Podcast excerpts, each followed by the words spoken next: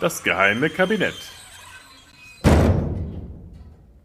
Hallo und herzlich willkommen zu einer neuen Ausgabe des geheimen Kabinetts.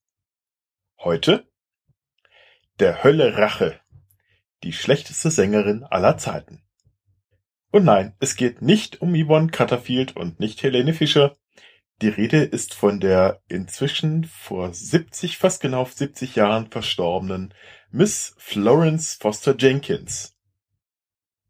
Gemäß der alten Weisheit, dass die Unterscheidung zwischen durchgeknallt und exzentrisch nur aufgrund der Höhe des Kontostandes getroffen wird, entstammt auch die exzentrische Lady der amerikanischen Oberschicht.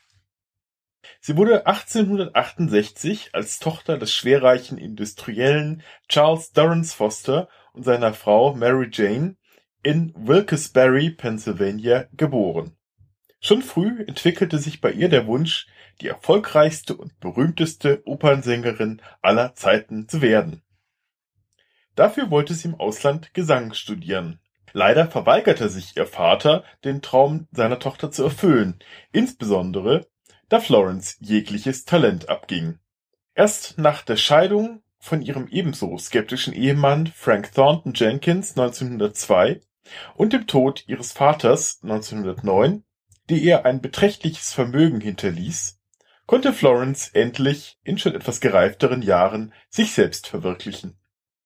Sie schloss sich zunächst eine Zeit lang den Suffragetten an, der frühen amerikanischen Frauenrechtsbewegung, nahm Gesangsstunden und bekam allmählich Zugang zu den musikalischen Zirkeln von Philadelphia und später New York. Insbesondere nachdem sie dort den Verdi-Club für musikbegeisterte Frauen gegründet und finanziert hatte.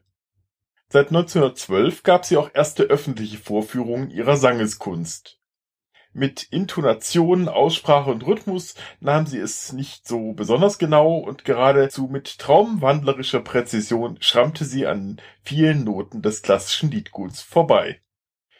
Das machte sie indes mit umso mehr Enthusiasmus wieder wett. Man müsse schon die Noten sehr genau kennen, um sie so gekonnt zu verfehlen, hieß es später anerkennt. Und der Journalist Robert Bagger schrieb einmal, Sie war überaus glücklich in dem, was sie tat. Leider ist das kaum ein Künstler. Und dieses Glück kommunizierte sie wie durch Magie ihrem Publikum. Sie selbst war überaus fest davon überzeugt, ein großes Talent zu besitzen und verglich sich selbst mit den großen Diven der damaligen Zeit. Als sie einmal in einen Autounfall verwickelt war, schickte sie dem Unfallverursacher, einem New Yorker Taxifahrer, zum Dank eine Schachtel Zigarren, denn seit dem Unfall sei ihr hohes F noch höher geworden. Für ihre Darbietungen wählte sie die luxuriösesten Hotels der kulturbeflissenen Metropole New York. Zweimal im Jahr trat sie im Sherry Netherland Hotel an der vornehmen Park Avenue auf, einmal jährlich im Ritz-Carlton, aber immer nur vor handverlesenem Publikum. Und tatsächlich, trotz ihres eher quäkenden Gesangs, geringen Stimmumfangs und völlig fehlendem Taktgefühls wurden die Auftritte vor dem sonst doch so schwer zu begeisternden New Yorker Publikum zunehmend erfolgreicher und gefragter. Das mag dann wohl weniger an der Güte ihrer Interpretation von Johannes Strauss, Verdi, Brahms und Mozart gelegen haben, sondern vielmehr am hohen Unterhaltungswert ihrer Shows. Die Bühnen waren mit Topfpalmen und exotischen Blumen dekoriert, verfocht Miss Jenkins doch die Theorie, dass der ausströmende Duft sich mit ihrem Gesang zu einem betörenden, vielfältigen Sinneserlebnis paaren werde. Sie selbst trug dabei selbst kreierte extravagante Kostüme aus Tüll und paillettenbesetzter Seide, äh, die sie als Inkarnationen der Königin der Nacht oder Engel der Inspiration darstellen sollte, komplett letztere übrigens angetan mit weiß gefiederten großen Flügeln auf dem Rücken. Während sie ihre Arien trällerte, warf sie Blüten ins johende Publikum, die sie danach übrigens immer wieder für den nächsten Auftritt einsammeln ließ, und einmal im Überschwang der Gefühle den Korb gleich mit. Das aufbrausende Gelächter während ihrer Vorführungen irritierte sie dabei nicht im mindesten interpretierte sie es doch als professionelle Eifersucht ihrer Konkurrenten oder Freudenjauchzer ob ihrer gelungenen Darbietung. Begleitet wurde sie von ihrem Pianisten Cosmo McMoon, der auch einige Stücke für Foster Jenkins selbst schrieb. die er mit besonders schwierigen Koloraturen spickte, an denen sie regelmäßig scheitern musste. McMoon soll dann hinter ihrem Rücken jedes Mal das Gesicht verzogen und mit den Augen gerollt haben, um weitere Lacher einzuheimsen.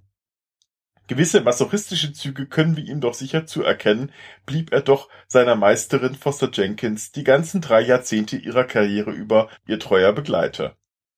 Die gute Bezahlung wird aber sicher auch eine gewisse Rolle gespielt haben. Den unbestreitbaren Höhepunkt ihrer Karriere bildete der 25. Oktober 1944. Entgegen ihrer sonstigen Gewohnheit, in exklusiven Hotelsälen vor kleinem Publikum aufzutreten, hatte sie für einen Abend die ehrwürdige Carnegie Hall gemietet. Die Karten für das Konzert waren Wochen zuvor im Nu ausverkauft gewesen. Die New Yorker prügelten sich geradezu um Tickets und auf dem Schwarzmarkt wurden bis zu 20 Dollar für ein Billett gehandelt. Eine damals sagenhafte Summe. Angeblich mussten an die 2000 enttäuschte Fans an den Türen abgewiesen werden. Das Konzert war natürlich ein grandioser Erfolg. Die Leute lachen, schrien und johlten, bis ihnen die Tränen kamen. Am nächsten Tag übertrafen sich die Musikkritiker in den Zeitungen geradezu an ironischen Rezensionen des Abends. Einer etwa merkte bewundernd an, Florence Foster Jenkins habe sich nicht von den Absichten der Komponisten einschüchtern lassen. Ein anderer meinte, nur Miss Jenkins beherrsche die Kunst, den Werken zusätzliche Würze durch das Hinzufügen von Viertelnoten zu geben, die sie wahlweise ober- oder unterhalb der Originaltöne ansiedle. Ob die inzwischen 76-Jährige sich bei diesem Konzert verausgabt hatte oder, wie andere meinen, die vernichtende Kritik sie bis ins Mark getroffen habe, es sollte ihr letzter Auftritt werden. Nur einen Monat und einen Tag nach ihrem Auftritt, am 26. November 1944, verstarb die zu Recht am meisten verkannte Diva aller Zeiten, Florence Foster Jenkins. Auf ihrem Grabstein steht ihr trotziger Ausspruch, den sie einst ihren Kritikern entgegenschleuderte. People may say I can't sing, but no one can ever say I didn't sing. Die Leute können zwar behaupten, dass ich nicht singen kann, aber niemand kann behaupten, dass ich nicht gesungen hätte. Ihre Stimme lebt dennoch fort, denn zum Glück, oder wie man das nun auch bezeichnen mag, hatte sich die Diva durchringen können, ihren Gesang auf Vinyl pressen zu lassen, so dass insgesamt neun Aufnahmen überdauerten. Ein Schritt, den die Nachwelt ihr bis heute dankt. Auch von den Toningenieuren ließ sie sich damals nicht beirren. Als diese ihr einmal vorschlugen, eine Aufnahme zu wiederholen, schmetterte sie dieses Ansinnen mit der Begründung ab, schon der erste Versuch sei exzellent, praktisch nicht zu verbessern gewesen. Womit sie, wie auch die Tontüchtiger alsbald einsehen mussten, natürlich vollkommen recht hatte. Auch ihr werdet ihr sicher gleich beipflichten, wenn sie eins ihrer berühmtesten Stücke noch einmal zum Besten geben wird, die Arie der Königin der Nacht. Ach, und noch eins. Wenn ihr danach noch stundenlanges Klingeln und Pfeifen im Ohr haben solltet, das ist völlig normal. Und hier ist sie, die göttliche, die einzigartige, die große Florence Foster Jenkins.